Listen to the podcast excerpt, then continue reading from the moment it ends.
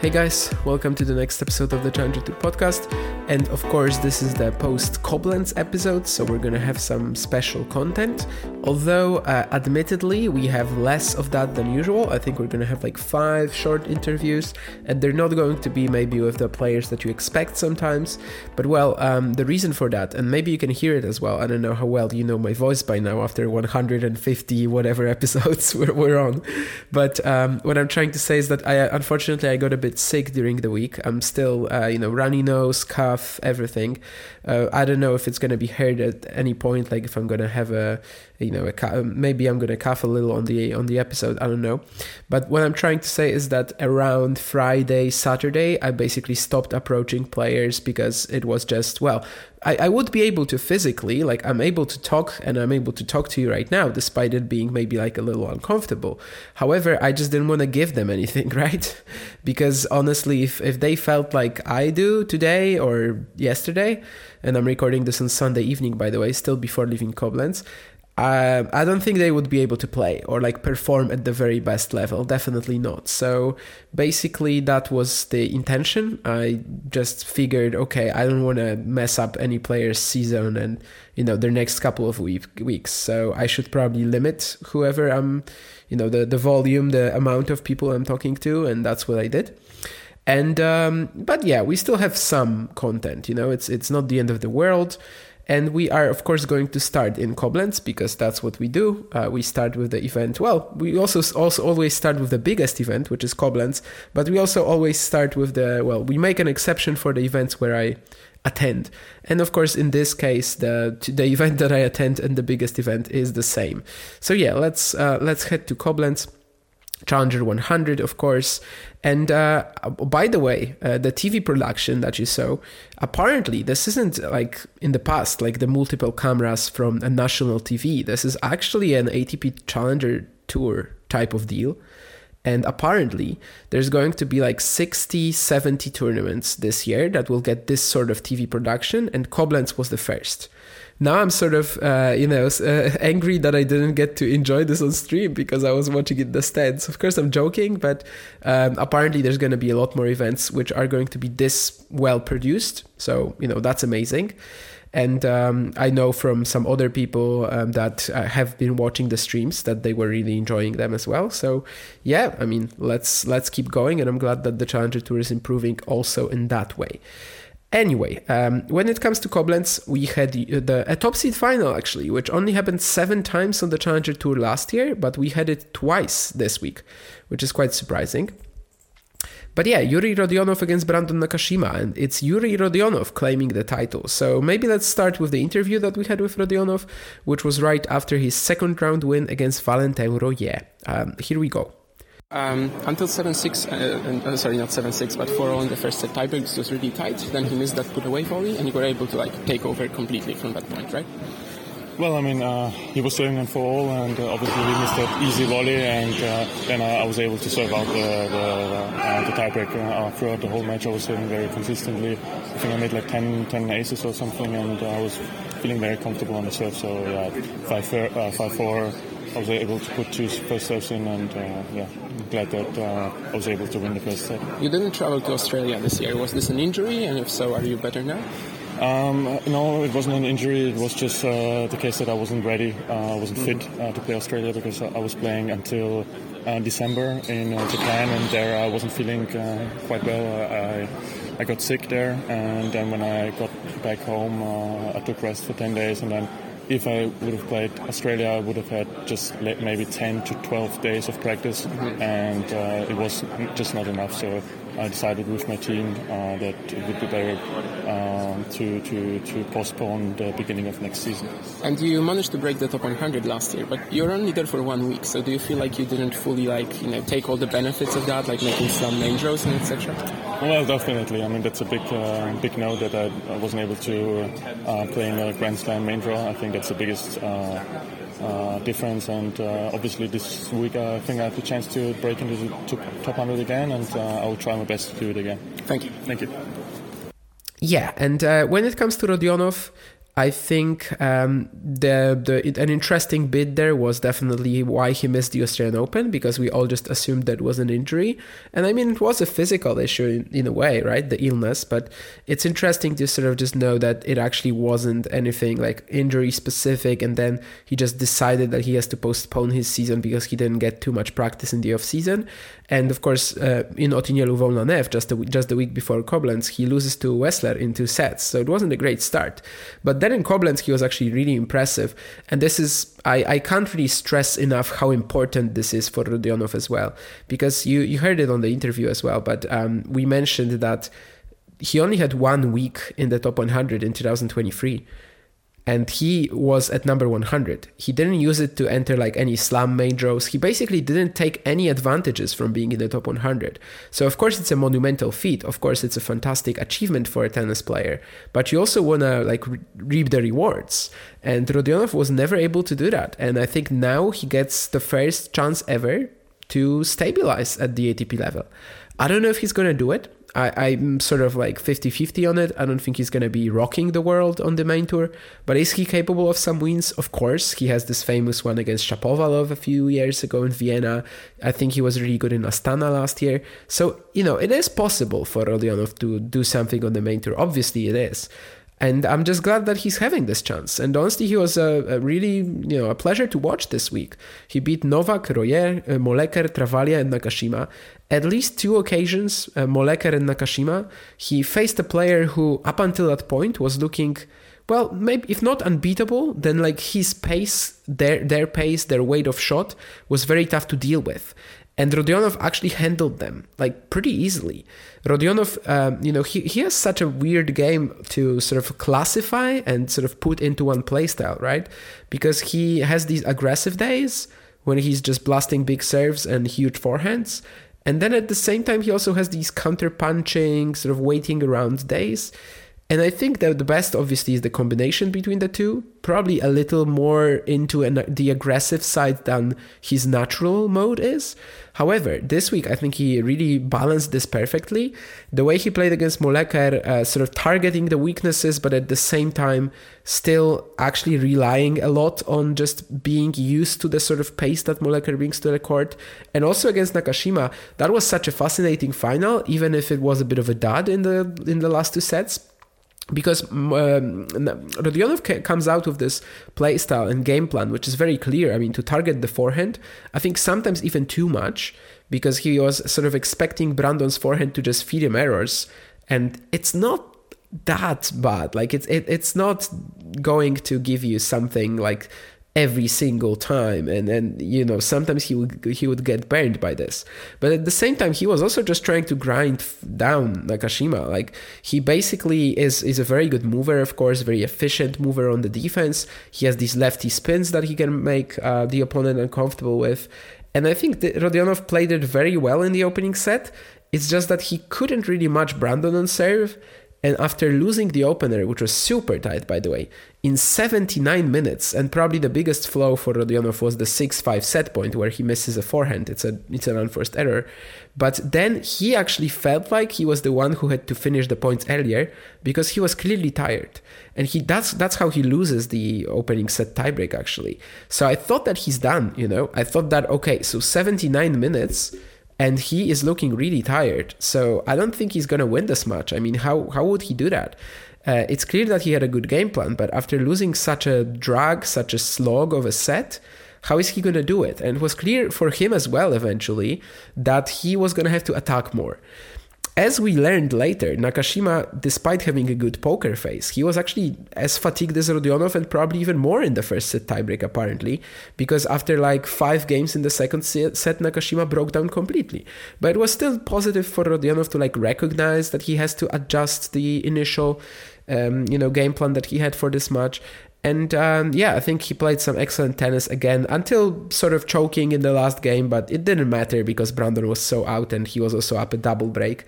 But there were a few sensational shots still. I remember this pass, very, very smart. It's like almost a lob with how much spin he hits on it. But uh, well, he did have a lot of passing shot practice in the last two sets because Brandon, being very tired, would net rush quite a lot.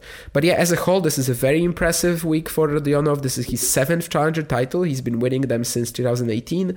I think two thousand nineteen and twenty-one has been have been the only years when he missed out on a challenger title since. And uh, obviously he's been one of these players who has been like stuck between the challenger and A T P Tour level. He's been uh, in the top one fifty but not the top one hundred for the past four years or so. This is his moment. This is his chance. Let's see if he takes it. He actually defends a fair amount of points in March. But if he can just keep putting in some results, you know, maybe stick around and then play some A T P Tour events, for example, in clay, where, I, I mean, he's an all-surface player. He can he can play anywhere. I don't know. I mean, uh, let's see if he does it. I'm really glad that he's getting this chance because uh, he has clearly, like, over the years deserved it. And he had a fantastic week here in Koblenz. And now let's talk about the finalist, Brandon Nakashima.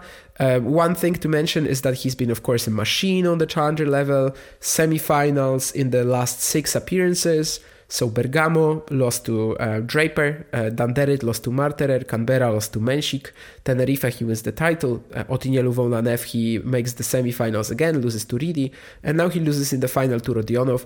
But uh, also it has to be said that like him getting tired is perfectly understandable because he was going for his third week in a row. So Tenerife he wins the title, the semifinal in Belgium, and now the final. So it's like fourteen matches in twenty-one days, I believe. Um, I, I counted this earlier. I think that's correct, but um, of course you can sue me if it's not. But anyway, uh, yeah, Brandon, I think throughout the week it was just the same story as recently, him on the Challenger Tour. Like, you gotta be pretty special to even come close. People don't really trouble him because they are just overwhelmed with the constant weight of shot, pace, heaviness that he hits with. And he he does play at the challenger level right now, like a bit of a see-a-ball, crack-a-ball tennis, but it's it's in a good way. And he beat Moroccania's Krajinovic, whom I'm, I'm also going to talk about uh, later, because, of course, he came back this week, Reberg and uh, Nav. Uh, Nav, obviously a big story, but we're going to get to it in a second. And then he loses to Rodionov, which I think is perfectly fine. Now he gets a week off. I know he was also signed up for a couple of more challengers in February, Cherbourg and Po, I think. I don't know if he's going to play them. Personally, I think it's like a fifty-fifty whether he should or not. But what I like about this sort of go heavy at the challengers right now approach is that he's built himself up a bit of a cushion. And now when he's like eighty-ish in the world again, he can probably hit the main tour, let's say in March, you know, full time and have a lot of ability to like, I don't know, lose a few times and not worry about it, which as we know is a very powerful tool. And like if he actually has the ability to lose a few times and not worry about it, he's probably not going to, you know, he's probably going to play quite freely and, and manage to pull it off. So Um, yeah, I think it's a it's a great opportunity for Brandon. We said at the beginning of the season he was going to return to the top one hundred. He's done it in tr- triumphant style, absolutely. And uh, yeah, uh, and this is this is actually a player that I would have been very bummed not to have spoken to, and I haven't this week. However, we recently had him on in Danderit, so if anyone wants to uh, listen to me talking to Brandon a bit, Um, you know, you can you can return to that episode. Uh, this is definitely like th- this is the only player that I really would have regretted not having this week uh, because of my uh, yeah because of my sickness. I I didn't go to him after like round one or two. I figured okay, I'm gonna talk to him after the Reberg match, but but by then I was already sick enough that I'm like no, I mean I don't want to risk you know destroy his season by by talking to Nakashima. Uh, I actually recorded uh, like a post-match, you know, on the court thing that they had there, uh, where someone, the, the announcer would simply ask a couple of questions to Brandon, but honestly, they were so basic that um, I don't feel like it's it's even worth including. I, I also don't know how good the audio audio quality would be, but I, I don't feel like it's even worth including. But as I said, it, it's not a big deal. We had Nakashima on in Danderit, so uh, I'm fine with that, and uh, yeah. Just another great run for him. He's clearly above this level. Let's see how he handles himself on the main tour very soon. And when it comes to the semi-finalists, let's start with the one we have um, when it comes to the interview, and also the one that was clearly the biggest story. So Hazem Naw. Uh, first, I think I gotta give you a bit of uh, background on him, and in case you were, you know, asleep the last the last week or so. Basically, so Hazem Naw is a Syrian refugee. In two thousand seventeen, I believe, he escaped. Well, at first it was it was even more tricky, because he would like escape to Lebanon, I think, with his brother, who also played tennis. Um, you know, not much money. There, there's that. There's this huge story where he was actually uh, hurt by a bomb because he was training next to a Russian embassy, I think. And then he goes to the hospital. He gets back to training like two days later because uh, you know it's it's apparently not that uh, severe. And uh, in two thousand seventeen, I believe, he uh, migrates. He actually takes refuge in Germany, and he takes refuge in Cologne, where he trains with Oskar Otte, for example, in the in the same club, which is going to sort of be important later. Uh, and uh, yeah, Hazem Naw, ever since, he's been living in Germany. He's been, uh, you know, considering it his second home. Let me actually give you the interview right now, which is after his quarterfinal win against Denis Kolas. Uh, what a magical week for you. I mean, becoming the first player from Syria to win a challenge major match. Now you're also in the semi-finals. Uh, I cannot uh, cannot believe that I'm staying, um, uh, standing tomorrow for the uh, semi-final of the Challenger. It's my first, uh, second Challenger major, and I made it so far here. Um, trying to enjoy, give my best every match, and see what will happen. Nothing to lose. And Germany is not just another country you're playing with, right? This has been your second home, basically, for years. Yes, Germany is my second home. Um, I appreciate I have a lot of friends who came today to support me. So I felt like home, like uh, like my home today. And not only your friends, but maybe yesterday it was a bit different because you were playing a German. But today it feels like, like the whole yes, crowd basically yes, accepted yes, you yes, as, as theirs. Since I live in Cologne, it's one hour from mm-hmm. here, so I know most of the people. Thank you. Welcome. Yeah, and when it comes to Naw, uh, he started the week with qualifying, beating Gerasimov, which was a bit of a surprise, Agamenone, and then in the opening round he was playing to become the first player from Syria to ever win a Challenger Major match, and he did it over Billy Harris. And then he wins that insane match against Otte. As I said, that's going to be important that uh, they were sparring partners before, that they trained with each other before, because he plays Otte and it's an insane match. I mean, Otte definitely blows it a little bit. I mean, he was six two, five three, thirty love up on serve, and then loses eight points in a row. But still, I mean, Naw was just having a magical week, lots, a huge support group with him, but even as you probably heard on the interview, like at, at some point the whole crowd basically accepted him as, as German, you know, and they were supporting him as German. And uh, of course he speaks German uh, better than English, I think, even maybe, and uh, by now. And um, yeah, that, that was that was really the, the story in terms of how his week transpired. When it comes to sort of what we saw on the court, he definitely has insane touch, you know, the drop shots, the lobs, the passes, you could really like it. And the slow conditions in Koblenz, because I, I don't think I've said it before on this episode yet, but the courts are pretty weird. Like, it it, it does have a low bounce, it does have an indoor-ish bounce. However, they kind of sit up in the, you know, in the spot, in, in one spot after impact, the balls, and also it's slow. Uh, especially center feels very slow. Um, Daniel Michalski, you know, the Polish player who lost in the first round here after qualifying, he told me that it's actually not as, like, the difference between court one and center court isn't as big. However, he thinks that they play a bit different because when the court is so much bigger, you kind of tend to fall back behind the baseline a bit more, whereas on court number one, you know, you don't have as much space and you have to go for it a little bit more, which actually makes sense. It's an interesting way of looking at it as well, uh, which, um, you know, I never really thought of something like that, but but well, um, that's that that's an interesting perspective from a player that I got this week. Um, that's not going to be, you know, in any interview because we, we did that in Polish, of course. But anyway, uh, Oskar Otte, that was a big win, of course, for Hazem. Uh, I think even against Harris, he already showed me that he actually has some pretty decent hand talent, which I didn't really notice in his previous appearances at the Challenger level, the previous matches that I watched, because he was actually both in Danderit and Ismaning, so the two events that I uh, traveled to at the end of last year. However, these conditions, they just didn't really suit him that much. You know, it was super fast in Ismaning, of course, on carpet. And then uh, also Danderit, I don't think it was as good for him as Koblenz. Whereas here he, he did have a lot of fun sort of to dictate for himself. And also when uh, when he had that sort of magical feeling to his run already, I think he was really good at using it. You know, he really made it clear that he was playing with house money and he like didn't stress about stuff. He was like really having fun out there. And I think it showed in his game a lot of times as well. The quarterfinals against Denis Kolas, who, by the way, is usually really good on these courts in Koblenz. He made the semifinals last year, beating Miller and Zhang, Alexander Miller, of course. And uh, this time he loses to Naw very easily. And I think Naw, the inventiveness, the creativity that he has, it really showed up big time in this match, because we know that Kolas sort of likes this one baseline rhythm, right? And uh, he likes to stick with it, sort of just, just dictate with that heavy forehand, and that's it. I mean, he, he will throw a drop shot, throw in a drop shot from time to time, but he just likes this one uh, sort of monotonous pace of play, and Naw doesn't give you that. And honestly, even against Nakashima in the semis, he actually came pretty close. I think six three, seven five, in the second set, it kind of doesn't do him justice. Because up until five all, he was maybe even the better player. He was actually dictating a lot, surprisingly. He wasn't one of these players who got overwhelmed by Nakashima. So yeah, where does he, where does this guy land in the long run? I mean, who the hell knows? He's already won an I T F title this year.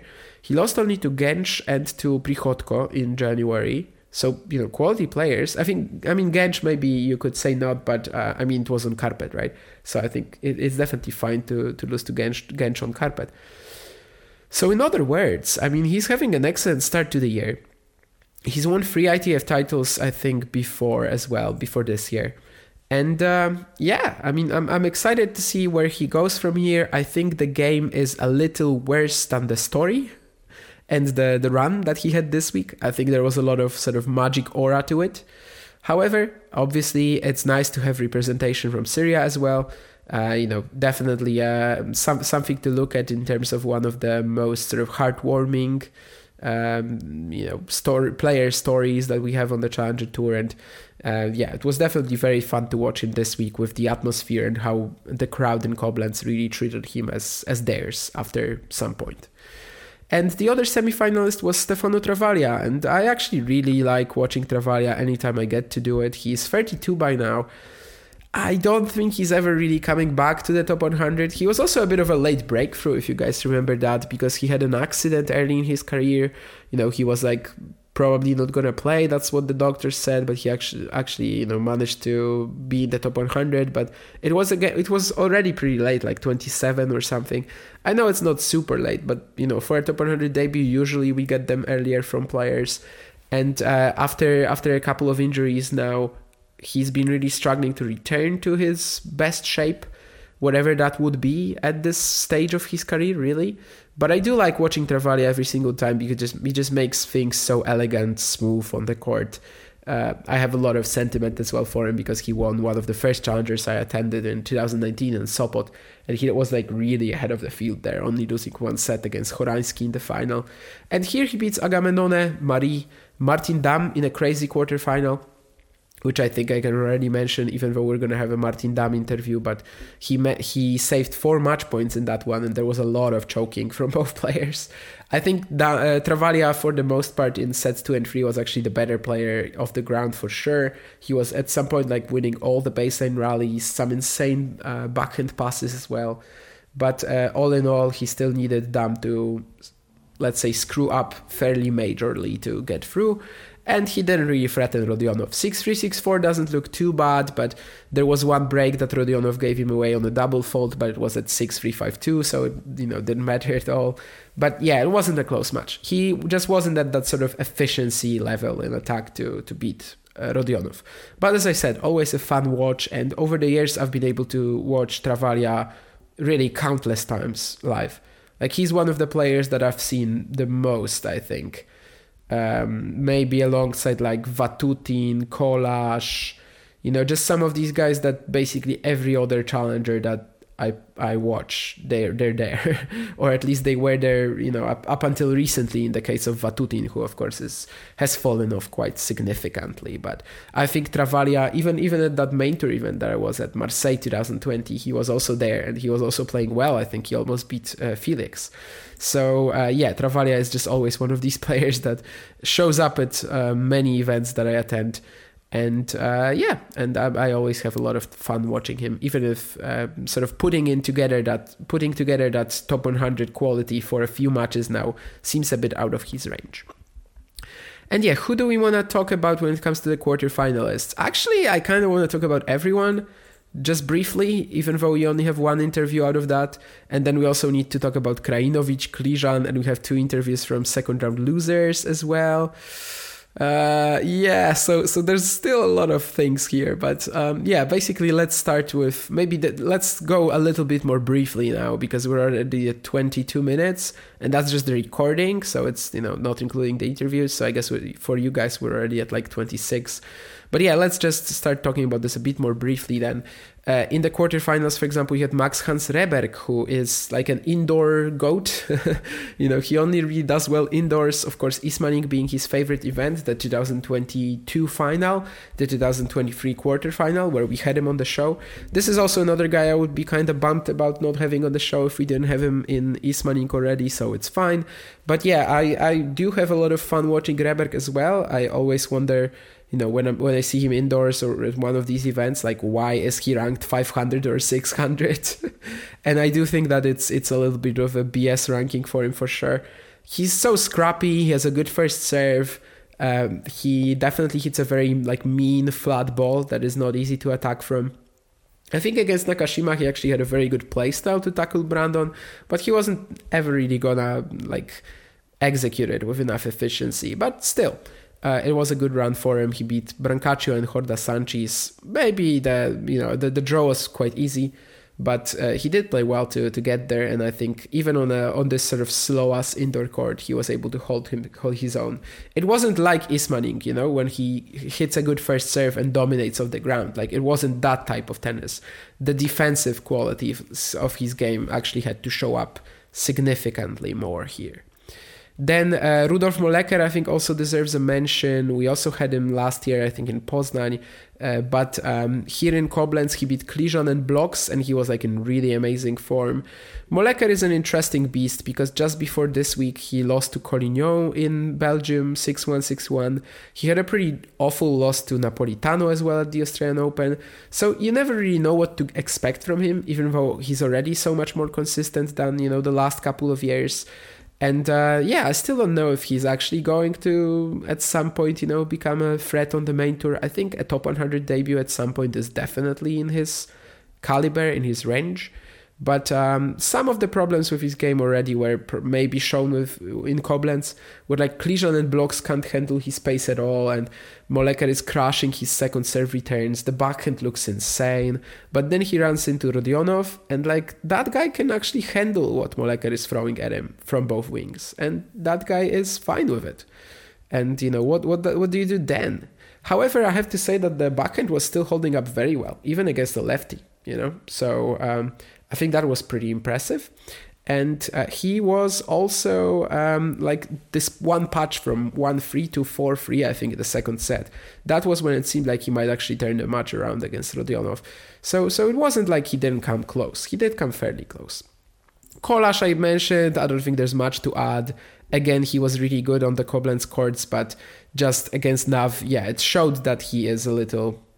Um, yeah, like not, not too inventive, let's say, off the ground, right?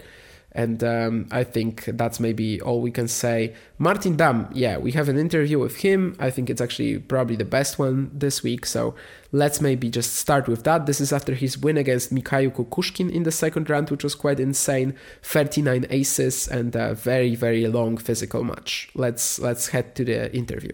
So um, you learned firsthand how tough it is to play against Kukushkin in these flat strokes recently in Tenerife. So how did you handle it today? Um, yeah, to be honest, for me, it's an absolute nightmare playing against him. Um, just the, you know, the way the way he plays and the way he keeps the balls uh, low is is very hard for me as a big guy. Um, and, and you know, there's a lot of panic going on inside, but um, you know, deep down, ideally, I just want to serve and, and play aggressive, you know, my game style, and, and not really let him, you know, into his game and have him dictate with his, you know, with his back end. And as a lefty, it's, it's especially harder because, you know, my forehand goes to his back end, so um, that's exactly what he wants. But, um, yeah, very happy to win. Thank you. Um, you were always perceived as a big prospect, but uh, since Bratislava last year, you're basically in the quarterfinals every week. Was there something specific that allowed you to, to have that leap? Um, yeah, I mean, self-belief, you know. Um, obviously, I, I had a very good uh, junior career, very very fast and very early. Um, and then, you know, after COVID, I struggled a lot. Um, and it was obviously, you know, mentally mentally very hard for me, uh, you know, to keep pushing and, and keep playing futures when, you know, guys my age or, you know, guys I was beating were We're already playing Grand Slams, but, um, you know, it's always just self-belief and, and confidence, and, you know, it was always a question with me, you know, when it will when it will click, um, and I'm very happy that it's, you know, it's been clicking the last few few weeks and months, yeah. And lastly, could you tell me something about working with Jan Šátral? Say that again? Working with Jan? Mm-hmm. Yeah, I mean, I've, I've, you know, I've obviously, you know, my background is, is Czech. Yeah. Um, and, you know, from, from um, you know, first C L T K in Prague, uh, I've been trained there since a little kid, um, due to my father, and, and Jan has been there, you know, ever since I was a baby. So um, obviously we've known each other for a very long time, and, and we decided, you know, last last year to, you know, work together at my weeks in Europe, and um, and if you look at my results, you know, in Europe, they've all been um, with Jan, and obviously, you know, thanks to, to the coaches at I M G, especially Michael Klausia, you know, who's who's who's worked with me every single day. So um, I have a great team around me, and, and I'm very happy that, you know, to see uh, my success, because, you know, a lot of it is is, is Mika's and, and, and Jan's as well. Thank you. Congrats on the win. Yeah, and uh, Martin Damm, of course, is an improving player. I do really like his prospects after this week, I have to say. I think a lot of people are a little harsh on him with um, how they say that he's basic and pedestrian outside of that first serve. I do think he has he's starting to have a lot more merit as a player sort of overall, which makes it understandable that he has this leap now, that he is basically, you know, making quarters in indoor challengers every single week. Of course, he's already had the Oeiras final this year. I think on the first volley, he has improved significantly, which opens up a, a new degree of aggression in his game. Against uh, Mattia Bellucci, it was especially crucial in the first round. The Kukushkin matchup, as you could hear, I mean, it's just such a nightmare for him. I agree. However, I think up until seven six, four two, when it kind of went sideways and he fell off physically, uh, he was really adding a lot of spin to these flat shots from Kukushkin, forcing uh, Mikhail to hit that forehand on the run. I think there was a lot of good aspects of that performance, even though eventually it ha- kind of had to get serve-based in the end. And against Travaglia, um, yeah, it wasn't a great showing, but he was battling through it. He found a lot of good out-wide sliced serves, which on these courts were excellent, uh, down B Ps in the third. And then uh, in the third set tiebreak, I mean, yeah, he kind of blows it. it. It's fine not to put the return in three times on match points on Travaglia's serve, but the plus one forehand that he missed on his own serve, that was just pure nerves. And honestly, Travaglia responded with the exact same shot two points later, so it wasn't like Travaglia was, wasn't nervous, but but yeah. And Damm is already playing Marseille qualies. He beat Pablo Llamas Ruiz uh, tonight, and tomorrow he's going to play Maxime Cressy. By the time you're listening to this, you will already know the result of that match, but obviously it does project to be fairly close with just how big they serve, and Damm even beat Cressy in Bratislava last year. And now we also have to talk about a couple of players who uh, were eliminated early. One of them, maybe let's start with the guys that we have interviews with, and then we'll talk about the comeback players of Krajinovic and Kližan.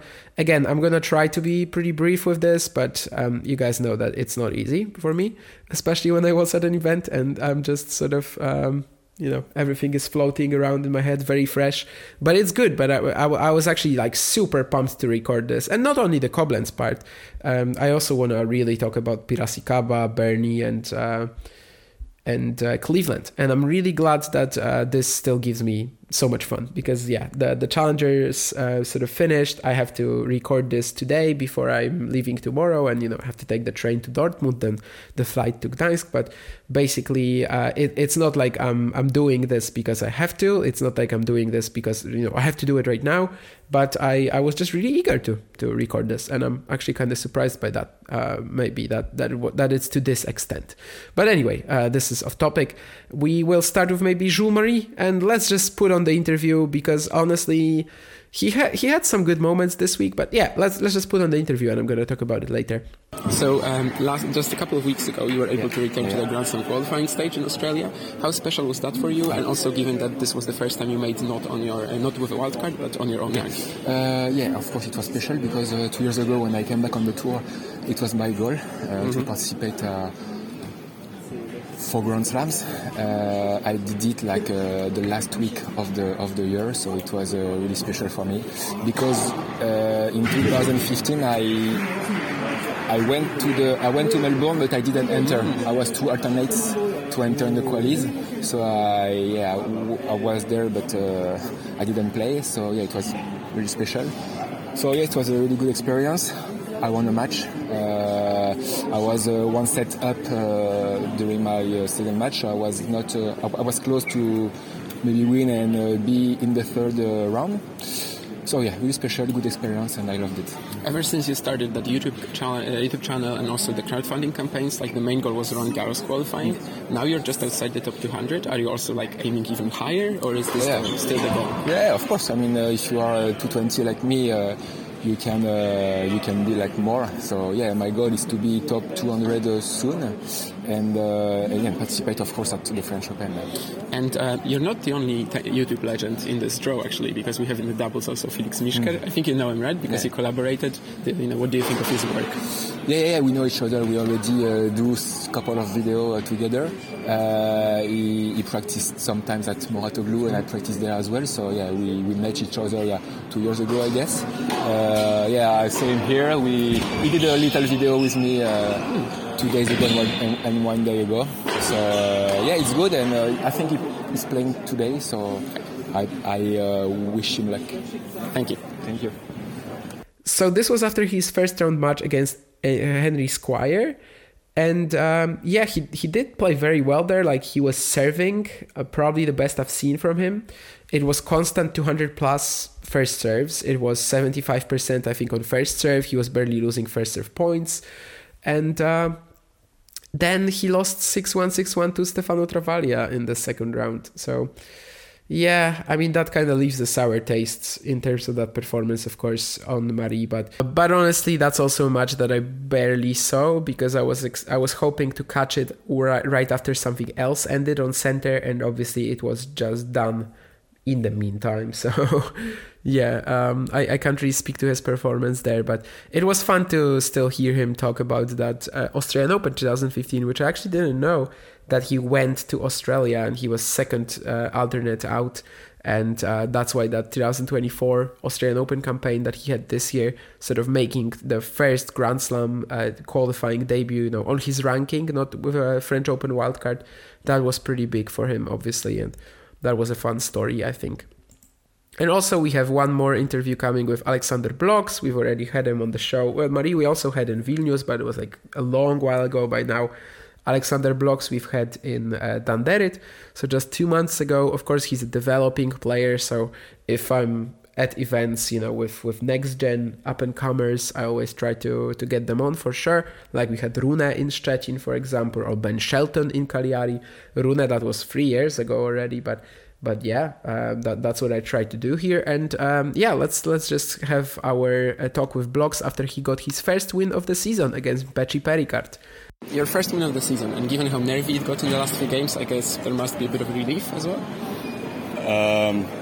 Yes, I, uh, I've had some um, close matches uh, lately, uh, and I lost them all, unfortunately. But uh, it's important to keep going, and uh, today, uh, when I had to serve at five four, I um, yeah, I was thinking a bit about it. Um, so, and, but then when I got broken, I, um, I said to myself, be calm, uh, and then you have more chances to win. And eventually, I made some good points in the tiebreak, and Um, yeah, I'm happy to win this match. Being as young as you are, is it a bit easier maybe to handle some of these tough losses? Sort of just put them as, you know, part of the learning process, experience?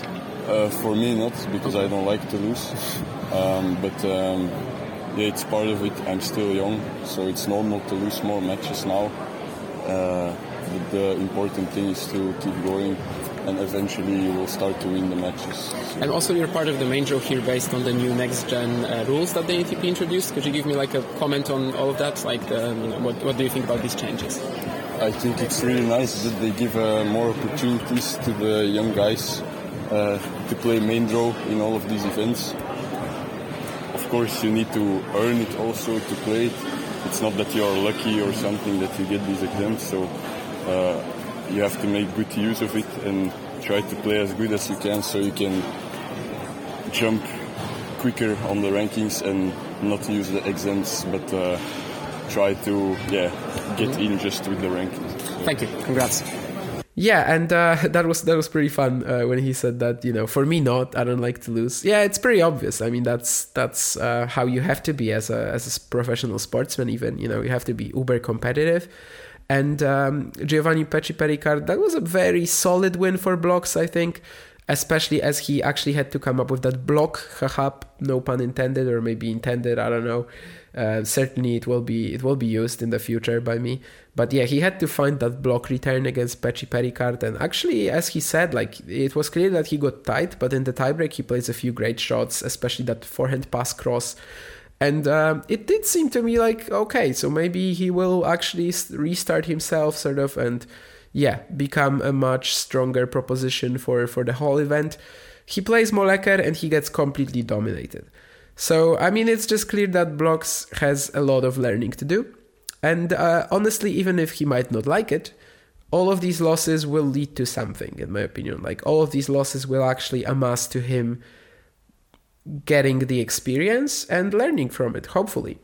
And uh, yeah, clearly someone like Molleker, who just had so much weight of shot, he was, on, on both wings, he was really um, making it hard for Blockx to attack him. He, would ma- he was making it hard for Blockx to stay on top of the point without missing too much. The serve also wasn't doing too much damage because, yeah, it's that slower court in Koblenz. So, you know, it's an interesting thing. I mean, it, it, it's really fun to have Blockx, I think, around this year on the Challenger Tour for so many events. At some point, he's going to have to start winning matches to, to sort of keep himself in it. But I think it's really fun that we're getting to watch him. Maybe my, my peak of, uh, you know, him for the top one hundred this year, that was a little too much. But I kind of knew it, right? I mean, I was doing it as a bold peak. If it works, it's great. But I think for two thousand twenty-five, you know, once he sort of gets better with with all this uh, experience that he gets here, with all these losses, but also the wins that he's going to start getting soon, I still think he's uh, he's absolutely, you know, talented enough. Uh, but yeah, let's talk about the two comeback players. So we've got Filip Krajinovic and Martin Kližan. Let's maybe start talking about Filip Krajinovic, who was coming back for the first time since uh, Roland Garros. Well, not coming back for the first time, that doesn't make sense. But, you know, who returned to the court uh, after from, uh, you know, for the first time since Roland Garros. And basically, in, at the French Open, he lost to Tiafoe. He had a pretty poor first half of the season, actually playing a challenger last year, playing two challengers even. Phoenix, the one seventy-five, which kind of doesn't count, but then even Prague, where he loses a couple of sets to Gaio, Hoyinski, and then loses to Stricker in the semis. But that was pretty decent. However, at the French Open, he had this big interview where he said that soon some announcement announcements are going to come when it comes to his career, that he feels unhappy on the court, he had ongoing back pain. And basically, these announcements never really came, so we didn't know what to think. However, he comes back here, and I have to tell you, I mean, his game, to me, I mean, it's still there. He beat Vrbenski, he beat Ejupovic, he beat Peniston, he beat, he loses to Nakashima. I didn't see the match against Vrbenski because I arrived in Koblenz sort of Monday eve- Monday morning, let's say even. So I didn't see the first round of the qualifying. But I was watching the one against Ejupovic in the final qualifying round. And I actually watched it with uh, Daniel Michalski. And uh, I, we remember just, I remember just sort of um, talking to him about that match, you know, among some other things. But talking about that match as well as it was happening. And it was just so clear that he um, he doesn't have anything special about his game, really, Krajinovic, which we kind of know, but at the same time, he was just so clean. I mean, every single ground stroke, you know, every single sort of piece of timing. Over Ejupovic, it was such a big lead. I don't care that the guy hasn't played for eight months. I mean, he actually uh, was sort of above that level. He beats Peniston as well in the in the opening round, which was a nice test. And then he loses to Nakashima in round two, which is nothing crazy, obviously. He was pushing Brandon for a while there. He lost seven six, six four. So I think for a first event back, this was perfectly fine for uh, Krajinovic. I didn't get any points this week, by the way, in our winner predictions competition. In Koblenz, my pick was actually Filip Krajinovic. And uh, that was a bit bold. I remember saying that, uh, I mean, I don't know. I just don't know who's going to win this. I think Brandon is probably going to be too tired, which only happened in the final. I was expecting it to be like maybe semis or something like that. At that time, I didn't know Krajinovic and Nakashima were going to be on collision course for the second round, but I can't be disappointed about it either because, like, to me, yeah, Krajinovic's game is, is there. As long as he's going to be uh, pain-free and also happy on the court, I think he's capable of returning. It it just didn't seem like he would struggle watching him this week. Like it, it really seemed like he is still above most of these guys. And Martin Kližan, uh, that's trickier. I mean, Martin Kližan, this was really the first time we could watch him since the comeback, because the I T Fs that he played weren't streamed. I think he lost to Snitari, then he lost to Demanet, which was a bit of a bit more of a surprising loss, I think. And uh, then he beats Borg here in the qualies, but it's just four games when Borg retires. And then he beats Marvin Miller. I think that was a pretty fun match. Uh, Kližan, uh, his serve was definitely quite okay compared to his, let's say, how I remembered it, the first serve at least. And all, but the backhand was, um, yeah, it was just pushy. There was a lot of loop on it, and it's fine when it's on his forehand because he uh, he loops it, but then he mixes it up with the slap, and the slap is still awesome. Like the, the forehand, he hasn't lost it. However, after watching him against Molleker in the opening round, I do question his ability to ever come back because, yeah, Molleker just destroyed him. Like if, if you told me that this was going to be the last match Kližan ever plays, I wouldn't be shocked. Like, I don't know what's really in his head, like what he expects from this comeback. I don't think it's going to be his last match, but I wouldn't be shocked. Like, it was that sort of performance, you know, where Molleker just completely demolished his second serve. I mean, yeah, it was brutal. It should have been rated R, what what happened to Kližan's second serve in that match. And um, I just don't know if, if this is really possible at this stage of his career. You know, he's thirty-four, he hasn't played in two and a half years. So I'm way less optimistic on the Kližan comeback than the um, Krajinovic comeback. But, well, anyway, it was fun to watch him. I actually have ne- had never seen Krajinovic or Kližan play live before this week. So, um, you know, for what it's worth, I still I got a bit of a kick out of this for sure. I mean, I, I was glad to be able to Uh, watch both Kližan and Krajinovic, as of course these are big names that I was just yet to watch live still, and I don't know how many more chances I'm gonna get because Kližan might not be there forever, uh, and of course Krajinovic, uh, I think maybe he's gonna be back on the A T P tour, we'll see, but for now of course there's gonna be a few more chances to watch him on the Challenger Tour definitely, as that's mostly what he's gonna have to play if he wants to return. Anyway, I think with that, we can finally get to the doubles in Koblenz. Um, when it comes to the recording, I'm now at about forty minutes. So with the interviews, it's going to be about forty-six, seven, eight maybe. So yeah, uh, it's like the usual segment, I think, that what we have uh, when I go to an event. So it's actually not that long. Uh, you know, I was afraid that I was going to be talking for... for too much there.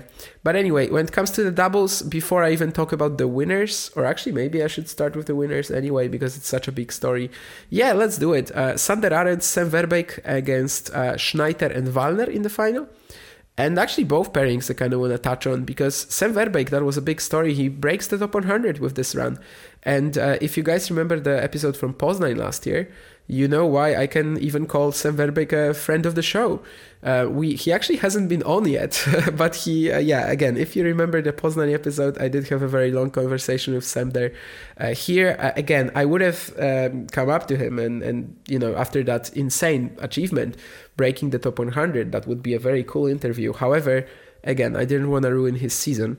So yeah, so I just came up to congratulate him, really. But anyway, that was a very fun week for me as well, watching Arends Verbeek. Uh, Arends with that funky serve technique and honestly funky technique on everything. Uh, lots of fun energy as well between the two Dutchmen on the court. I think especially the semi-final against Harrison Willis, that was a fun show. Harrison Willis, of course, it's a pairing that you guys will also be probably very familiar with. Um, you know, it, it is a pairing that definitely sort of catches your eye, with Willis, the Wimbledon two thousand sixteen legend, and Christian Harrison, of course, who up, up until recently was a popular singles player as well. And um, Arends Verbeek uh, did beat him seven six, seven six, but the second set was such a nice sort of live watching experience, as the coach for Harrison Willis was just crazy. I mean, he was so intense. He was constantly screaming like, "Christian, you're the man," and Will, oh, Marcus Willis, after after a good shot. It was so hilarious. Uh, but, you know, the, the guys seemed like they, they welcomed it. So, um, of course, it was hilarious in a, just in a good way. You know, it wasn't ridiculous or anything. Uh, however, there, were, there was one moment where it actually got a bit dramatic, because he, the coach started signaling them when he was behind Arends Verbeek. He started signaling when they were going to serve. But thanks to Sam's um, partner, who was who was there in the crowd, he, she she showed it to, to the guys, or like told it to the guys. And, and basically they were able to shut it down very quickly with the umpire. And um, of course, the coach was like, no, no, I wasn't showing anything. I also nodded to Sam that, yeah, I mean, he was. But it was just for two points. But it was still very, very fun. Well, from a crowd member perspective, you know, if you're on the court and something like that happens. And it, by the way, it's also not Harrison or, or Willis's fault. Like, they weren't encouraging him to do it. But anyway, uh, yeah, that, that intense, because the, the comeback there, actually, I felt like the coach really helped Harrison Willis there in terms of the comeback, because him constantly pumping them up, I think it really did give them a, a boost, a kick. And it was a very fun watch, but overall, Arends Verbeek, they actually didn't lose a set on the way to the title. And uh, also, like, the top one hundred, I do wonder, like, in doubles, and I would have asked them about it again if I if I was able to, um, you know, come up to anyone at that stage without without endangering them with the with the flu that I'm having, a pretty severe flu. I mean, I hope it's just a a cold. Uh, who knows? But um, you know, I'll be I'll be home tomorrow and I'll be able to rest up. But anyway, um, I was thinking about that uh, top one hundred in doubles. It's like more of a symbolic meaning, right? Because top one hundred in singles, behind, before, you know, besides being like, yeah, just I'm one of the one hundred best players in the world, which is an awesome feeling. You know, whatever you're really the best in terms of, um, you know, whatever category you're the best in, in one hundred in the world, that's amazing. But um, it also gives you slam main draws, and it gives you a lot of A T P two fifty, five hundred opportunities. Whereas when it comes to the doubles, you know, it kind of depends on who you play with, right? I mean, if Verbeek and Arends play, like, let's say, sign up for a slam tomorrow, if there was a slam in March, they wouldn't get in, likely. So if Verbeek plays with, like, Kolhoff, yeah. If he plays with Roger, yeah. Maybe even Krikspor. But if he plays with Arends, probably not. So so it's like more of a symbolic meaning to it, I guess, only in the in, in the doubles. But it was clear that for Sam it meant a lot. And um, again, very happy for him. When it comes to the other thing I wanted to mention, oh yeah, Schneider-Wallner, just, just a brief shout out to these guys who are in the final. I really like their prospects as well. I mean, Schneider's quick reactions at the net, but especially Wallner's serve, that's insane. And if you guys, if you don't know them, I mean, recently they made the final in Buenos Aires, and they were also, uh, they beat they beat uh, Arias Zeballos twice in South America. So that's actually a very strong pair to to defeat twice in like two weeks. There, so um, it, they also both went to college, by the way, Schneider and Wallner. So I, I'm excited to see how they keep developing, for sure. And when it comes to the other thing I wanted to mention, we also had Felix Mischker, and you probably could hear it, uh, hear about him already on that Jules Marie interview. Felix Mischker, if you don't know him, he had that Tennis Brothers, has that Tennis Brothers YouTube channel and the Road to One A T P Point series, which I think right now has to be rebranded, and I think he has already rebranded it because he has gained that one A T P point. And uh, honestly, this was his challenger debut. He got a wild card to the main draw with Martin Kližan playing Harrison Willis, so it was a legendary lineup, really. You know, debuting in the challenger, tennis legend against a cult hero, with a cult hero. And uh, it was a pretty fun match. Felix did not look out of place. Sometimes at the net, maybe, but overall the, the weird shot selection would rather be with Kližan in this one. And uh, yeah, I, I, I just wanted to mention that he, he did give a very good account of himself. I uh, am not maybe like a very regular watcher of Felix's channel. I, I do subscribe to it. However, it's not like, you know, I'm I'm not there on a very regular basis. I'm not watching every match. It's like more so what catches my attention. Like, for example, when he was playing Martin Pavelski or when he was fighting for that first point and got it.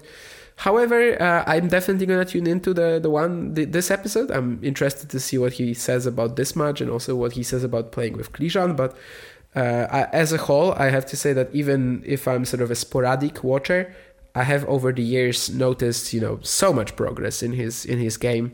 And uh, it's it's fun to see that, you know, that this guy who basically seemed like maybe he won't be able to get that A T P point, like, turn into a, a real player. And um, that's pretty cool. Uh, of course, if he if not for the wildcard, he wouldn't be here, at least not yet.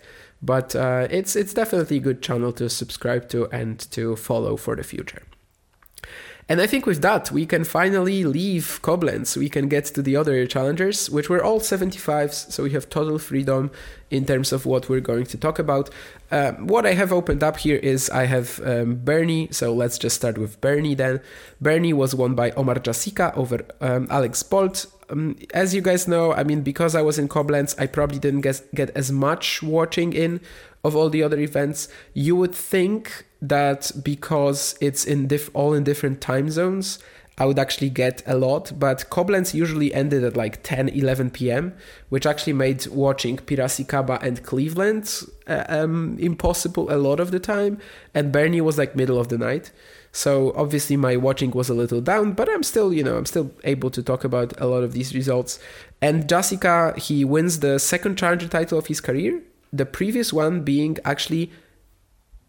Oh, I think I said somewhere seven years ago. No, it, it is seven years ago. Okay, thank you. Because for some reason, I, I, I, I knew that I said somewhere earlier, maybe on Twitter, that was seven, that was seven years ago. And then I started freaking out that maybe it was in two thousand sixteen. But anyway, no, it was in two thousand seventeen, as I thought. But anyway, he wins Bernie for the second time. So he actually has both challenger titles at this venue.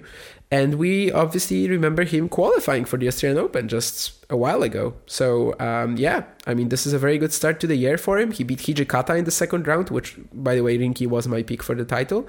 Uh, it was very windy, but, you know, Jasika just managed to use his game well, the counter-punching, the speed to force out errors out of Rinki.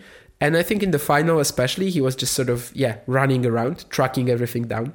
But, you know, it is his strength, for sure. And uh, yeah, it's a, it's a very good start for the former junior champ, who of course has had a very rocky career with the four years more or less that he missed on the Pro Tour with the pandemic, but earlier the cocaine ban as well. Uh, right now, he did have one of the best weeks of his career. He is back to around, uh, well, almost his career high, around two thirty, so maybe he can actually make Ron Garros qualifying as well. And uh, yeah, let's just see how much he can keep this going. I don't think he actually made like any serious progress with his game this week. Of course, we know that the, these Bernie challengers, the, especially these Australian challengers post-Australian Open, are pretty weak because it's only Australia, Japan, and like a few players from other countries. But it's still a massive week for Omar, of course. And in the final against Alex Bolt, again, he really tracked down everything because Bolt was trying to play aggressive as he usually does, both guys lefties, of course, but the efficiency, the execution overall wasn't really there. Although he did play a bit more patient to take the second set, but then was like kind of back to the same stuff. And he also never threatened Jasika on return, which was pretty interesting. Um, I mean, he didn't threaten until the last game, like the very last game. Otherwise, he was barely winning points on return. But of course, it's also a fine week for Alex Bolt. He actually didn't get an Australian didn't get an Australian Open Qualies wildcard, but he's also starting the year pretty well. Some big wins already: Seibovild, Mahac, Yamas Ruiz, Hir Uchiyama, and Moria in three-layers. He also crashed uh, Adam Walton, which was an impressive win. Even Stefanos Sakellarides at the loss of just three games. That was good. And of course, yeah, he loses the final, which I think he'll be a bit disappointed by. But overall, uh, you know, over the course of his career, he is um, actually at a pretty big deficit in the head-to-head against Jasika, which is somewhat surprising. Uh, I probably mostly consider Alex to be the better player. Maybe, maybe not better, but like the one with the higher ceiling, if that makes sense. And then in the semifinals, there were two Japanese players, which, as I said, it becomes like an Australian-Japanese affair. Uh, there's a bit of a throwback run from Shintaro Imai, because this is a guy that we haven't really seen playing a full schedule in a while, obviously. Back in the day, he used to be like a top three hundred player even. But um, yeah, it's been years since he had a good challenger run, and now he makes the semifinals. Is this going to be a start of something new? Who knows? I mean, he, he did beat Sekulic, he did beat Luke Saville, he did beat even like Romeo Swokin, Isomura. So really solid wins. He also came fairly close to Jasika, but in the qualifying for the second Bernie event, he already lost to Alexander Klincharov. So basically, let's see if Shintaro Imai will, will even play a full schedule at the age of thirty anymore. But uh, yeah, I mean, obviously, he used to be a much better player than where he is ranked right now, and he's clearly not um, completely lost all that quality yet. And Yasutaka Uchiyama, another Japanese, of course, he has been playing full schedules, but sort of just struggling to return to that Grand Slam qualifying level, which I think is still very open for him. Like, I, I think that's in his range to, to get back to Grand Slam qualies. And this week, especially the win against Polmans was huge. He could have beaten Bolt, and that would have made his week so much better. Semifinals in a Challenger seventy-five, we know that they brought down the points a little bit more, but it's still, I think, a little less than winning a twenty-five K right now. So it, it's still decent points, and of course the win over Polmans is, is pretty big for Uchiyama as well. And then in the Burnley doubles, we actually had Bolt and Saville beating Schoolcate Walton in a final between the top, between the top seeds. Uh, pretty fun, but yeah, Alex Bolt was, as we know, as we can see, going for the double. He then managed to make it in the end.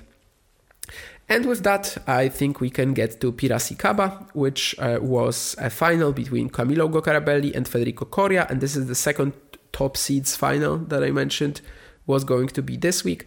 I went for a crazy pick here, by the way, Juan Pablo Fikovic. I kind of overestimated the altitude in Piracicaba. Like, it is decent, but it's like more like maybe Cordoba level. No, not even Cordoba levels, I think.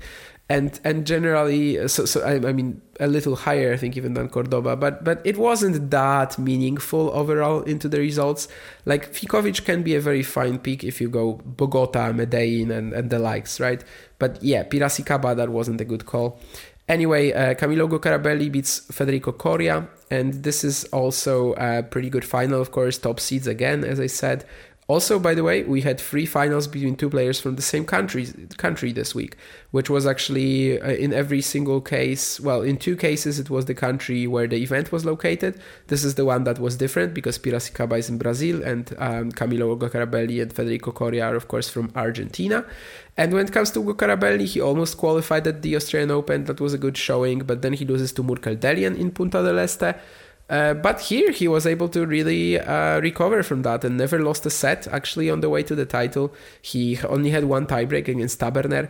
And I didn't watch much of his run, but I have to say, against in the final against Coria, like, it was a very tight affair, maybe. Slim margins, it kind of seems. But at the same time, you can see that all the small percentages are just in Ugo Carabelli's favor, you know? He is the guy who's going to be more dangerous on the offense. He is the guy who's going to get more out of his first serve. So especially with that touch of altitude in Piracicaba, he was always going to be like the player with a bit more chance, a bit more opportunity to create things for himself if he's just, you know, playing well on the day. And he definitely was. Like, this was the, the version of Ugo Carabelli who can still return to the top one hundred and just sort of, yeah, take more risks, take more initiative, and not be afraid of hitting through his forehand. And, and that's, I think, when he's most dangerous. When it comes to Federico Coria, he is in a bit of trouble now because he's going to have to defend his Cordoba runner-up points. Basically, when it comes to that Cordoba uh, one hundred fifty points that he's dropping, I think it would put him at, at about one thirty in the rankings if he doesn't. So yeah, it, it is meaningful. This run helps a bit. He beat Olivo, Torres, Mager, and Puccinelli de Almeida. And in the final against Ugo Carabelli, as I said, just not really a good matchup for him. He did try in the end to, to fight back a little bit, but it was too little too late. But still a solid run for him, and he actually avenged his loss against Renzo Olivo, because I picked Coria to win the title in Punta del Este. He lost in the opening round to Olivo, and he drew Olivo in the opening round again here, but this time he beats him, and actually at a bit of altitude, so I don't really understand that, but, but well. Uh, anyway, Federico Coria, very important week for him coming up, as I said, in Cordoba. Of course, it's an A T P two fifty. We actually don't have a South American challenger next week. Uh, Mateusz Puccinelli de Almeida, the semi-finalist. This was actually his first um, event of the season. I don't know why uh, you know it took him uh, a few weeks, but uh, maybe he waited until he was ready. Maybe he needed more of an off-season. But yeah, he played very well. He beat Wenger, Lavagno, Weiss, and then lost to Coria in a tight two-set battle. So, um, of course, Puccinelli de Almeida right now, he's ranked like outside the top three hundred, but I think we all know that it's a little too low, especially when he's playing like with good focus and has a good... well, even day at the office. Last year, he had just one challenger title compared to a lot of opening round losses, but I hope that maybe he can produce a more consistent season this time. And also Felix Gill in the semifinals, the Brit who's been sort of go trending upwards. He is definitely much stronger on clay than most Brits. And well, no kidding with that lefty heavy forehand, which um, definitely makes him a much more dangerous proposition on clay than on hard courts to me. And that's what he's been scheduling himself around as well the past couple of years. And uh, yeah, that was a solid run for him too, beating Luz, Cecchinato, Gakov, and then losing to Ugo Carabelli, whom actually he did not threaten at all. He only won three games.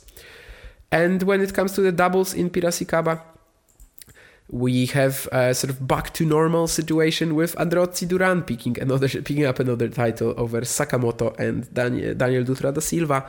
Uh, but yeah, Androzzi Duran, I think the last couple of weeks they weren't able to produce, uh, well, sorry, it was only one week uh, that they weren't able to produce a title. They lost to Delian and Gomez.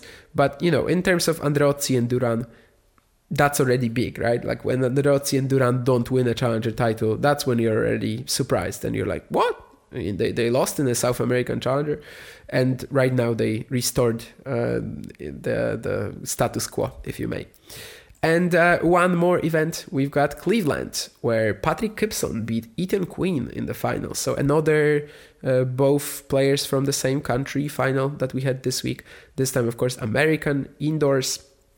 Um, Cracked Rackets, by the way, is the on-site, how do, how do they call it? I'm sorry, on-site media partner. Alex Graskin has been the host of that, uh, let's say the last few days of that event on uh, the, la- the last couple of seasons.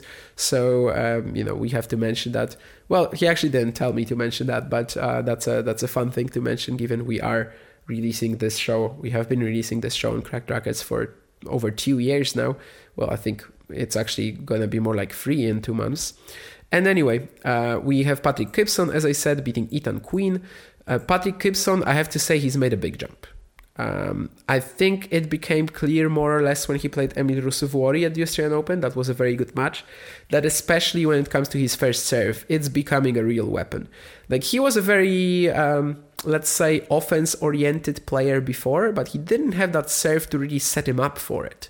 And now that he has a major weapon there, yeah, it's it's a nice proposition. I mean, if, if Patrick Kipson breaks the top one hundred this year, I'm not going to be too surprised. I think he would need to like keep maybe scheduling himself pretty well uh, for these American challengers, maybe go South Korea in April.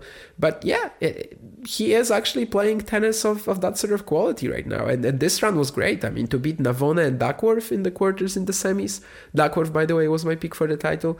And then even Quinn in the final was a fine win. I mean, other than maybe the last four games of the first set, he was clearly the better player. But uh, Ethan did put him into like under a lot of pressure, let's say, with the forehand chip return especially, really putting him in uncomfortable spots. But then Kipson delivered like a very determined, composed, collected performance until the end. Then he actually started luring out errors out of Queen, and I think not only as a server but also as a match player, he has definitely grown a lot. And this is his third challenger title, by the way. I, I think I didn't mention, but for Ugo Carabelli it was his fifth. Anyway, Ethan Quinn, the finalist, of course the reigning N C A A champion. And I have to say I was impressed with him too. I mean, first two rounds maybe he wasn't that great, but then he beats Kwiatkowski, beats Kudla, and plays some really good tennis in the final. Yeah, that chip return was really impressive. Uh, he does play like a bit of a robotic play style sometimes, but he's also, uh, I have to say that there's a fair bit of Jenson Brooksby in his slice. I'm interested to see how he keeps developing, because I remember saying that when he um, decided to go pro instantly after becoming the N C A A champion, I remember saying that, like, it's a little early to do that, in my opinion, because he, he didn't have, like, a very full package. But he's getting there. And I have to say that for both players, Kipson and uh, Quinn, I was sort of turning this final on with, like, I, I've watched some of their semis and quarters, but not not not the f- whole thing, really. But um, I was sort of tuning into this final thinking I was going to see another one of these American Challengers final, where you think, okay, like, yeah, the, the level is okay, but if they were thrown into, let's say, Koblenz, any other European challenger, I don't know if they would hold up. But I actually didn't see that. I actually saw both players who were, let's say, making real progress over the past few months. And um, yeah, that's very impressive. And Quinn did not start the season well either. I mean, he lost to Vadim Ursu in Oerash, for example, or even recently played an I T F event and lost to uh, Bertrand. I think that's the guy from um, Dominican Republic, right? And um, yeah, that wasn't great. So so this run really helps for, for Ethan. And then the semi-finalists, I already mentioned, Duckworth and Kudla. I think Duckworth was perfectly fine. We sort of said before the start of the event, as I said, I picked him for the title. So I said that the semi-finals were going to be crucial because he can face Naw or Kipson there. He faced Kipson, he lost to him, but on the way to the semis, he was pretty good, so I can't really be disappointed with that pick either. And of course, James can't really be disappointed with the beginning of his season either, not at all.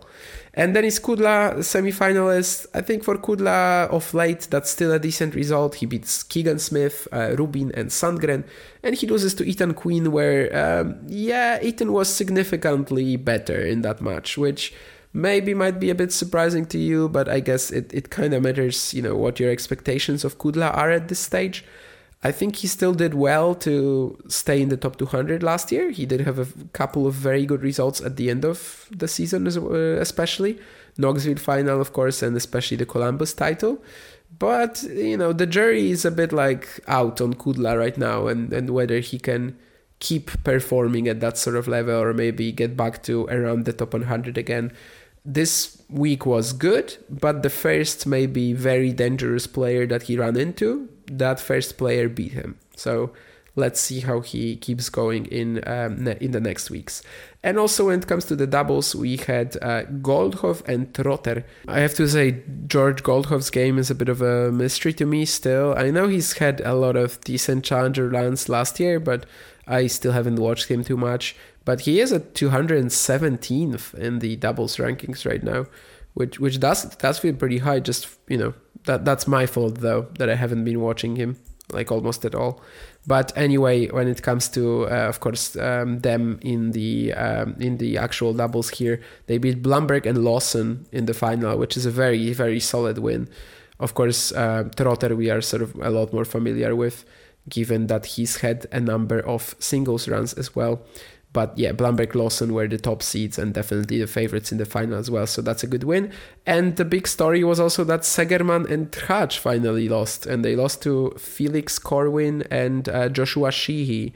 So um, yeah, that was uh, their third loss only, I think, to get in. Uh, yeah, only third loss in fifty-one pro matches that they played with each other after winning back-to-back titles in Indian Wells this uh, year already.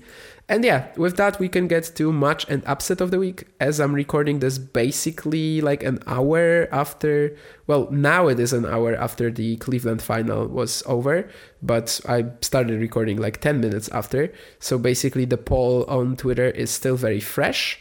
But in the poll on Twitter currently, we have a lead for Hazem Naw and Oskar Otte in Koblenz. And that's the match I chose from Koblenz for the poll because, yeah, the atmosphere was amazing. So that's that's what I went with. However, I think there are a few fine selections. If I watched more of Bolt Uchiyama, maybe that would have been my favorite. But again, it was middle of the night for me. Uh, neither of the finals was really that good, I think. Maybe other other than Kipson Quinn, it could have been a selection. But I actually think Kipson Naw was the better match. So I think I'll just stick with Naw Otte, although I have to say that Damm Kukushkin also holds a pretty special place in my heart this week.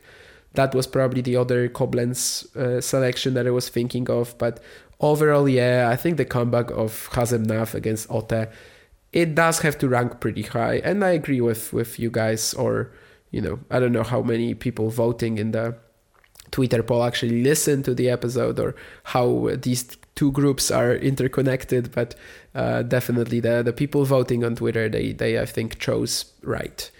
And uh, when it comes to upset of the week, let's talk about that. Rodionov was a pretty big odd, actually, against Nakashima, but that that's ridiculous to me. I, I considered it wrong, simply. Otte over Harris, that's also wrong. I know that Otte hasn't been playing, like he uh, missed two uh, months, basically, but, but still. It's Lloyd Harris, who's clearly not that strong at the moment. Uh, Jasika over Hijikata, yeah, that was pretty big. I mean, Rinki, I don't really consider like a player who cannot be upset, who cannot be vulnerable. However, yeah, that was pretty big. Haliak over Langmo, no, that, that doesn't seem right to me. I'm just looking at like the biggest odds, basically. Um, Dutra da Silva over Rodriguez Taverna, no, that's not that, that's not that huge. Rodriguez Taverna has also been a little um, injured, I think, recently. Trotter over Sfajda, yeah, that was okay, but Trotter has this very aggressive game and he can put a lot of pressure on everyone. And of course, Sfajda was coming off that horrible performance in the Indian Wells final. And I think the biggest one for the bookies this week was, was actually Van de Castelle over Kruger. Oh, actually, you know what, guys? Let's go for a Qualies upset that I saw, because um, Justin Roberts was beaten by uh, this player, Vishva Aduru, who plays for some third-rate college. And then I watched uh, a bit of Vishva Aduru's next round, and I still don't know how he beat Justin Roberts. So that's what I'm going to go for. It was like ten odds on Aduru. So I think even, you know, usually we don't go for qualifying here. I don't know why, really. I guess I'm just too lazy to check qualifying for this most of the time. Especially as you probably noticed, I'm kind of doing this in real time these days. Before, when we when we had the show with Jakub, I was just sort of, um, you know, we, we we came in with some ideas, usually, when it comes to match and upset. Now I'm kind of doing this in real time. But, um, yeah, I have to say that Vishva Aduru, that was pretty wild. I didn't see that much against Justin Roberts, but after watching bits of his um, performance against William Grant in the second round of the qualifying, in the final round, yeah, I'm not really sure how Vishva Aduru got that win, so I guess that's a very fine selection. And now we also have three um, challengers that are coming that we have to talk about. And when it comes to this week, we have Chennai, we have another event in Burnley, and we have Nottingham as well. So Chennai is the only Challenger one hundred, which clearly means that this is where we're going to go. And Burnley and Nottingham are the Challenger seventy-fives. Wikipedia actually tells you that Nottingham is a Challenger fifty. Usually it's right. Like, I usually don't question Wikipedia, not at all. However, the A T P Challenger Um, well, calendar calendar website, it tells you seventy-five. So I was confused. I checked the detail sheet eventually, and it, it does say seventy-five. Of course, the prize money is also relevant to that of a seventy-five. So it is a seventy-five. But anyway, let's not bother with Nottingham yet, although it is the best draw this week, I have to say. Let's start with the biggest one in Chennai. Yeah, and there, of course, we remember that last year it was Max Purcell who won three Indian Challengers in a row. Max Purcell being as ranked as ranked as high as he is right now. He's not defending his title. And the top seed is actually Luca Nardi. We don't have any top one hundred Challenger players this week. Nardi, uh, he plays a qualifier, and then a qualifier or Borna, uh, Borna, Bernard Tomic. Then Akira Santillan faces Dan Aded, and there's also Kaichi Uchida against Stefano Napolitano, so this is a pretty nice draw for Nardi if we perceive Tomic as not dangerous. Uh, then Hugo Blanchet is the fourth seed playing the qualifier, and this is a wild one. I mean, this match can be horrible in terms of the quality, but the names are interesting. I mean, wildcard Nicolas Basilashvili against Chulsin Seng. I don't know what these guys will bring, but let's see. And then we have a qualifier facing Enrico Dalla Valle. Also, Ramkumar Ramanathan with a wildcard plays Roka Bataya. Ramanathan lost a set to Aysam Ulhaq Qureshi in Davis Cup over the weekend, but that was on the famous grass courts on of Islamabad, so I don't know what to think about that, but uh, of course Qureshi by now is like fifty years old. Well, he's like forty-three or two, but anyway. Uh, there's also Yusu Sul as the eighth seed playing Moez Ekargui. Max Kashnikowski is here playing Mukund Sasikumar. I like this um, this uh, scheduling from Max as well to, to play this Indian swing, I think. Uh, it made a lot of sense after Uzbekistan because we played Davis Cup in Uzbekistan. And also, yeah, it's just a draw where I think he can handle himself pretty well. Then Tunglin Wu plays Evgeny Donskoy, and the third seed is Dalibor Svrčina. And we also have Aziz Dugas as the seventh seed, playing Samuel Vincent Ruggeri, who recently has been getting some really good results, both I T F Tour and Challengers. And then we also have Dominic Palan against Arthur Weber. Maxime Jovier plays Giovanni Fogno, and Sumit Nagal is the second seed, playing a qualifier. So, um, when it comes to the qualifying itself, we also have another Pole here, Olaf Pieczkowski, and there's a lot of Polish action this week on the Challenger Tour uh, here, and then in Nottingham. Nottingham, of course, we're going to get to. But yeah, a few very interesting players here. I think especially Jonas Forejtek, who I know that for a while he was like doing really poorly, but I think it, it seems to me that Forejtek's game is, is back. I mean, when I was watching him just recently against Kyle Edmund in a Challenger, He didn't win, uh, sorry, in a Challenger, in an I T F match. He didn't win that ma- that one, but um, he was really good in all these British I T Fs, you know, the way he beat uh, Durasovic, Adet, uh, Collignon, Šidek, um, Krumich. Uh, he lost to Kingsley, he lost to Edmund, he lost to Fernley. I mean, I think it was a very good stretch for him. And honestly, I am thinking of picking him to win the title here. It would be kind of bold, I think. Forejtek still does not have a Challenger title at all.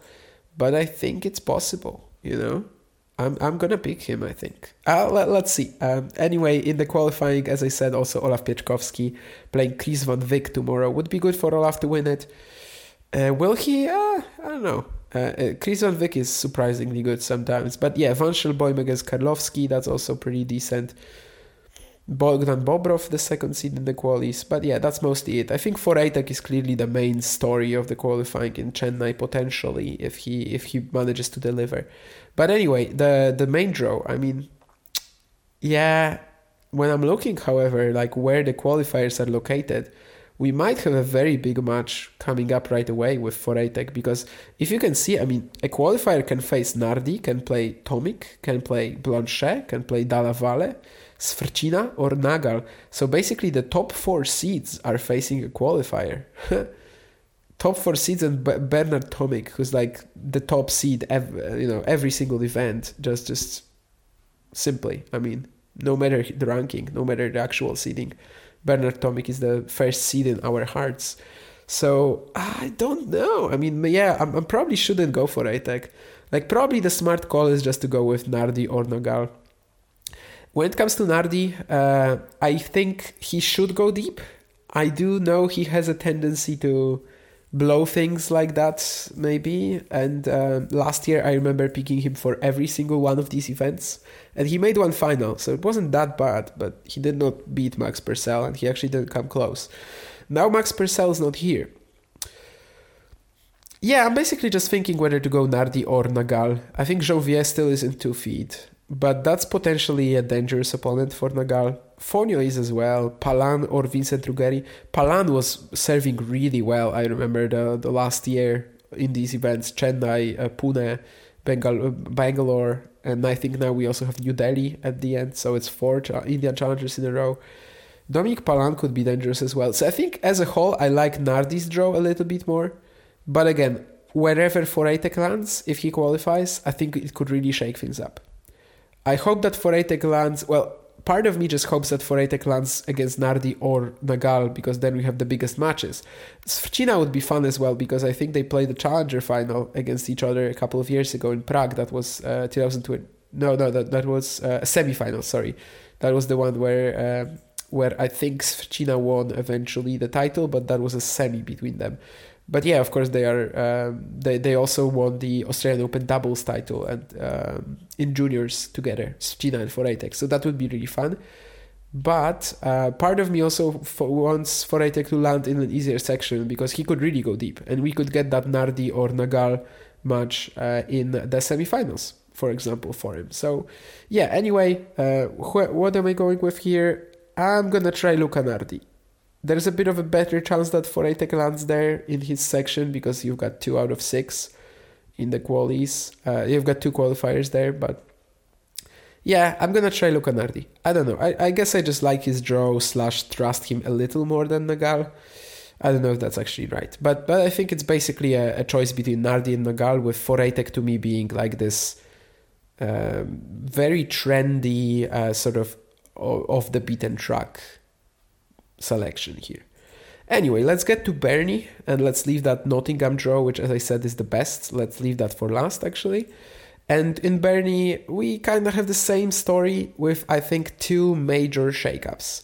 One major shakeup is that we have um, we, we don't have Rinki Hijikata anymore. This is a major shakeup, of course, and I think that changes the landscape of the event, you know, a lot. Litu is the other change, and that's the change that we actually have in the event now, and I think that's also someone who could change up stuff here.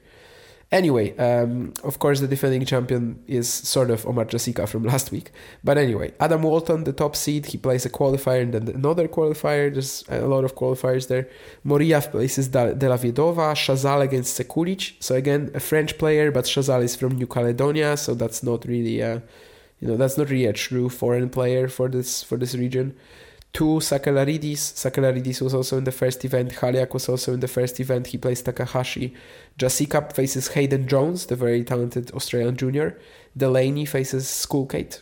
McCabe against Ellis. Savi faces Ben Locke. Ben Locke was uh, is a new addition here because Ben Locke was actually playing Davis Cup.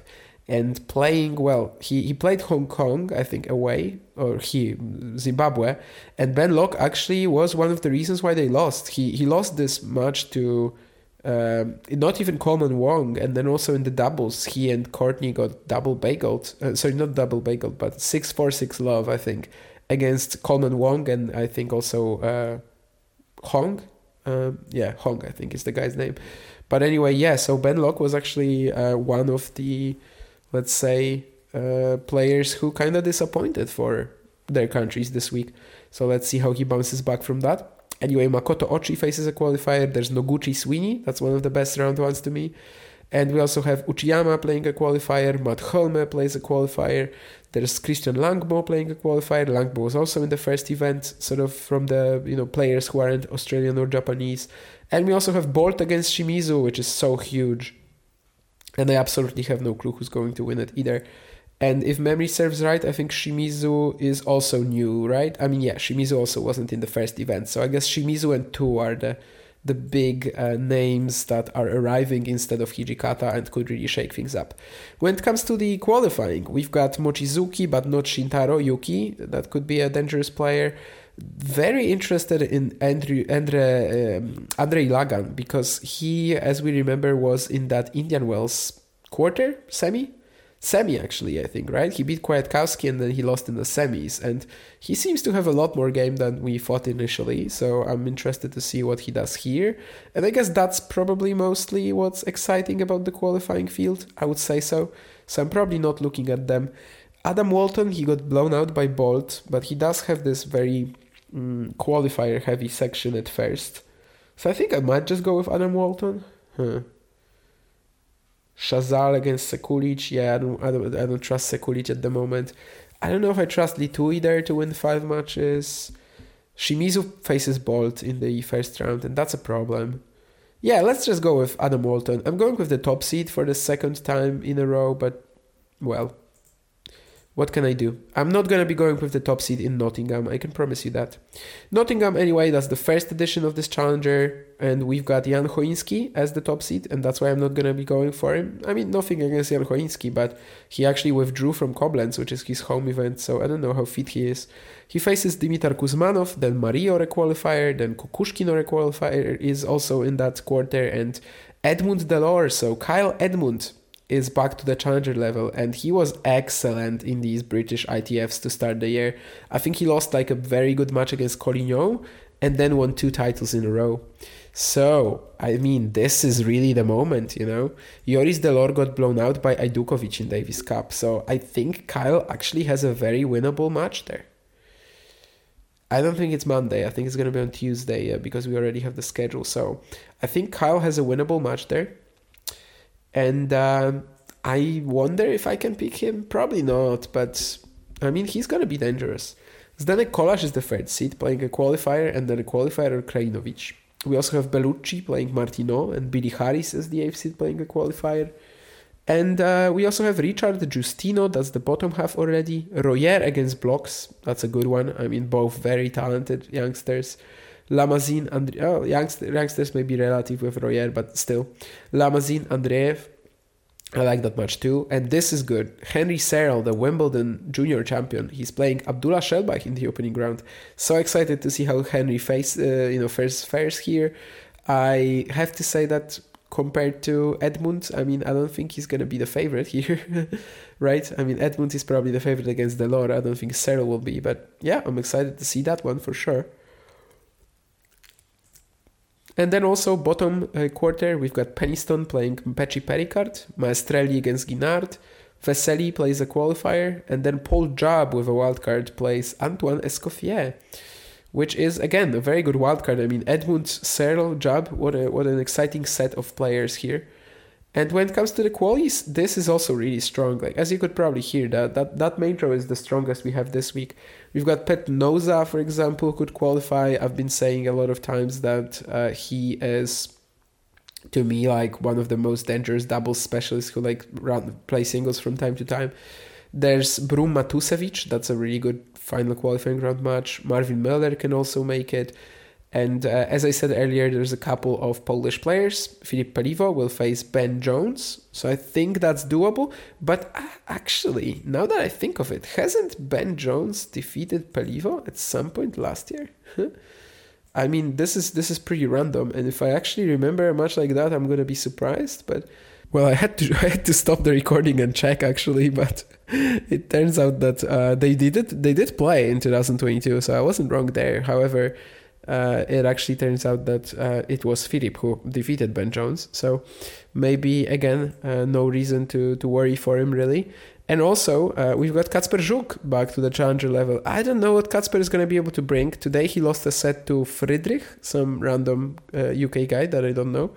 But uh, he also uh, recently just started his season with an I T F loss to Pecci. Not ideal, you know. Of course, Kacper is in a pretty rough spot game-wise, confidence-wise right now. So I don't know if he's going to be able be able to beat Alastair Gray. I think Gray, who came back after an injury and is looking pretty good, is probably the favorite there. But anyway, yeah, it's fun to have four Poles in the same, you know, the same week on the Challenger Tour. And also three of them playing tomorrow in the final qualies round. If they all qualify, that would be something pretty special, I think, for us. Uh, it doesn't really happen all that often. But yeah, who am I going for here? I kind of want to go for something bold now. I mean, I went with the top seeds in the previous two events, and I'm just, I just wonder if to go with Edmund or Krajinovic. And I think Krajinovic has a better section. So I'm actually going to try Krajinovic, yeah. He plays a qualifier, then a qualifier or Kolash. That looks very doable for him. Uh, Bellucci, Martino, Harris, sure. I think Edmund, I, I like his chances to beat Delors. But then he has Kukushkin, and then he has maybe some other tricky opponents. Imagine if we get Krajinovic-Edmund in the semifinals of a challenger. That will be insane. Well, we did get Krajinovic-Nakashima in the second round of a challenger last last uh, last week, but and I did watch it live, so that was pretty cool too. But yeah, I'm I'm just gonna go with Krajinovic. You know, not thinking about it too much. That bottom half seems very open to me, so I don't even wanna like have any stab at predicting the, the finalists there. Like, I legit think that Royer or Blockx could have a very good run. Like, the, the winner of that match. Or maybe Shelbagh. But yeah, that, that's mostly what I'm looking at in that bottom half. I think it's very open. So yeah, actually, Edmund or Krajinovic, I think they are my favorites. I think one of them could go on a big run here. If they hold up physically, of course. But Edmund seems a lot more ready right now than he was, let's say, five months ago. So yeah, I'm just going to go with Filip Krajinovic. And this is it, guys, guys for today. Um, thank you for listening. Thank you for staying until the end of this very long episode, of course. And um, yeah, sorry that I couldn't bring you like maybe more from Koblenz, but I think we still got a few decent, uh, you know, ju- ju- just something to make the show a bit more interesting, something to uh, have a bit of an interval and, uh, you know, intermezzo and, um, well... Let's see. Uh, let's see where I can travel to next. Currently, I don't have any clear plans until like maybe May. I think there's going to be at least one more challenger until then. I just don't know where it will be yet. So uh, for now, I can't really tease you about any, uh, like tease you anything yet either. Uh, and uh, yeah, just again, thank you for being here. And as I as I said during the episode, I did have a lot of fun recording this, despite my state, despite my um, throat hurting a lot now. But uh, we're, I'm gonna be back for sure in a week, hopefully in better physical condition, to talk about Chennai, Nottingham, and Burnley. And uh, I'll see you guys there. Bye.